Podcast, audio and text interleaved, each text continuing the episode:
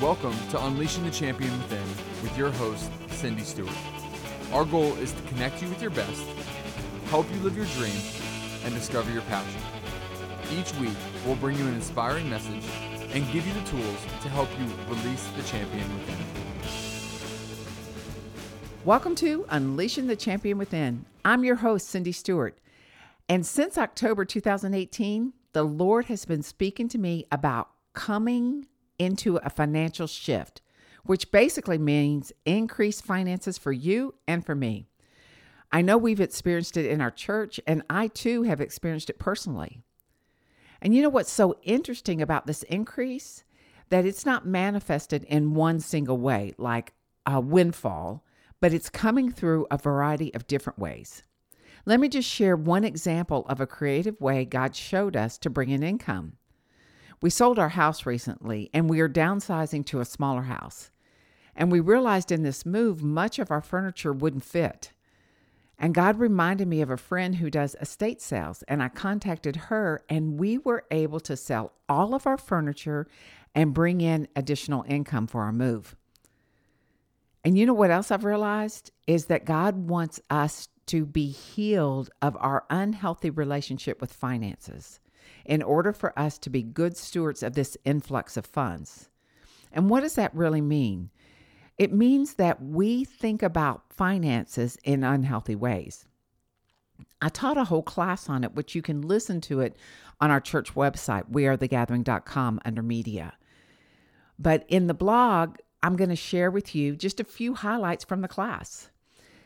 My goal is to help you get rid of any of the hidden lies about the way you handle finances and your ability to do so. So, two of my favorite resources about this subject is, of course, the Bible, but then Financial Sozo by Stephen De Silva and The Blessed Life by Robert Morris. I would encourage you to check these out, as well as Dave Ramsey's Financial Peace. All three of those are incredible sources. But let's dig into our topic today. In Deuteronomy 8:18 it says, "And you shall remember the Lord your God, for it is he who gives you power to get wealth." that he may establish his covenant which he swore to your fathers as it is to this day. Now, this passage is speaking to physical, material wealth. And God has empowered you and me to produce wealth. This empowerment is so we're able to accomplish his kingdom plans within the monetary system we live. Our ability to manage the kingdom work within the system largely depends on what do we believe about money? What is it that we have our minds set toward finances? And remember, money is just one of the vehicles we use to move the kingdom forward. Now, unhealthy beliefs are, in essence, lies that we believe about money. And what happens is these lies can create a block for us when it comes to receiving and distributing money. I'll give you a couple of examples that I've run across that people believe. I will never be good with money. Or my family never had money, so I will never have money. I can't seem to hold on the money to the money that I have. I have plenty of money, but it never is enough. I envy anyone that has more money than I. And I can't give any money away. I just feel like I have to hold on to it. You know, it's funny when I was growing up, there were times where we would not have enough money to pay the electric or the water bill. I would come home and one or the other would be shut off. And one of the lies that I believed was I was the only one who could take care of me. Even after I was married, there was that little lie that kept saying, I can never quit my job. I have to have my own money coming in. Because I know I did not want my kids to come home and not have the electric on or not have the water on or whatever that is. So I had kind of this unhealthy obsession with money. Not that I had to have lots of it, but I had to have my own money just in case. And God took me through this process of getting rid of the lies and receiving His truth. And I'll share the steps at the end, but before I do, I just want to lay a biblical foundation regarding money. Let's look at two biblical accounts dealing with our feelings about money. The first one comes out of Luke 16 13.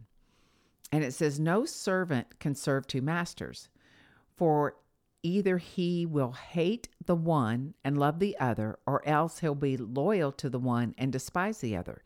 You cannot serve God and mammon. Now, mammon is another word for treasures or riches. In this verse, Jesus is saying, we cannot, he's not saying that we cannot have money. What he is saying is he doesn't want us to be slaves to money. He doesn't want money to own us. We see an example of what Jesus meant in Matthew 19, 16 through 22. It's the story of the rich young man's encounter with Jesus. And the young man wanted the keys to eternal life. And Jesus explained that all he has to do is follow the commandments. But the young man replied that he's done all that since youth, so what else can he do? And Jesus said to him, If you want to be perfect, go sell what you have, give to the poor, and you will have treasure in heaven. And then come follow me. But when the young man heard that saying, he went away sorrowful, he, for he had great possessions. And this had nothing to do with the money.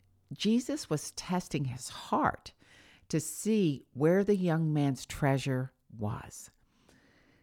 And it turned out the young man was a slave to his possession. And he Jesus doesn't want us to be a slave to what we own. He wants us to feel freedom in our possessions. And then here's the second account I was telling you about. It's out of Matthew 25, starting in verse 14. And it's the story of being a good steward, which means we take good care of what we've been given. And there are three servants who were given money to invest. The first invested his five talents and doubled them to ten. The second invested his two talents and doubled his to four. The last one was overcome by fear and hid the talent in the ground. Really, the last servant had an unhealthy relationship with money, just like the rich servant did, the rich young man did. Instead of seeing ways to increase, he only saw the possibility of loss.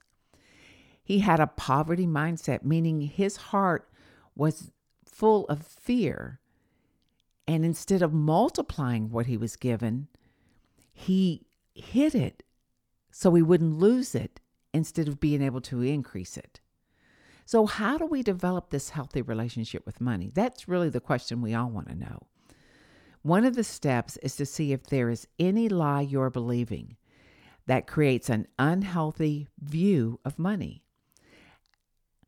And these basic steps are simple, but it can help get you started.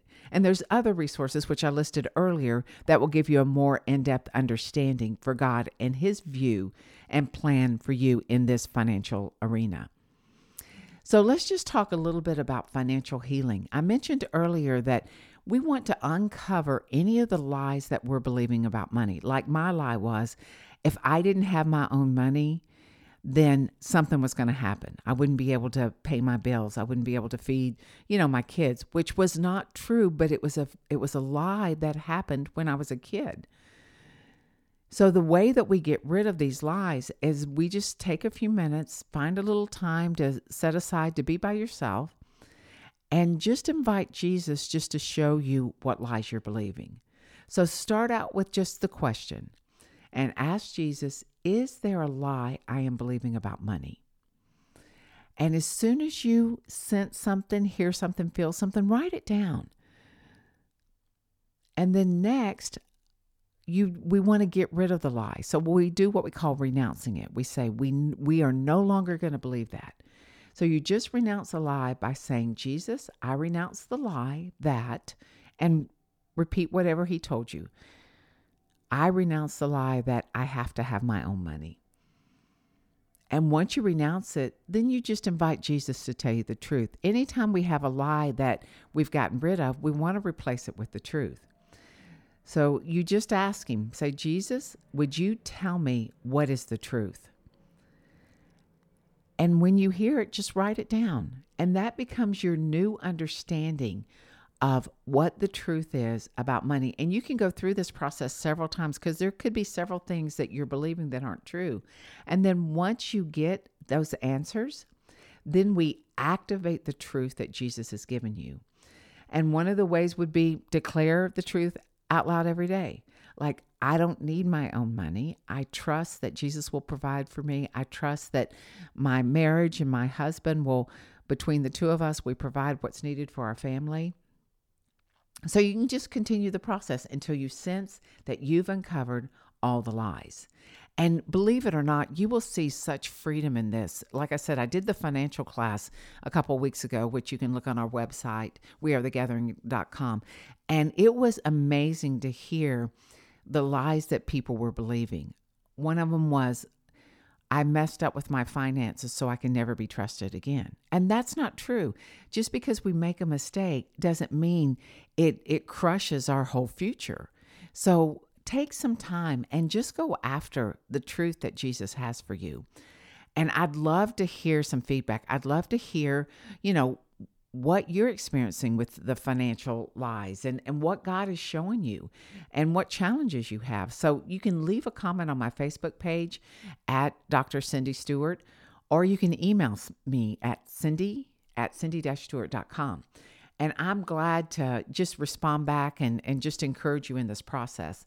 And I want you to remember you, you are the best investment you can make. And it's important to invest in yourself so you're able to pour out into other people's lives. You know, when we grow, uh, the people around us grow. So it's important for you to invest in yourself. And I want you guys to know that I so appreciate you. I appreciate you listening, and I want you to connect to your best and know that today is an amazing day, and tomorrow will continue to go with that amazing building, growing, and empowerment that God has for you. So have a great day, have a great week, and be blessed. Thanks for listening. Thank you for listening today. If you enjoyed today's episode, do us a favor before you go. I promise it'll only take a very short time. Please head to iTunes and rate this podcast. This is huge for us in terms of improving our ranking and keeping the show visible so other people can discover it. So thank you again ahead of time for helping us out. To find out more about Unleashing the Champion Within, go to our website, cindy-stewart.com.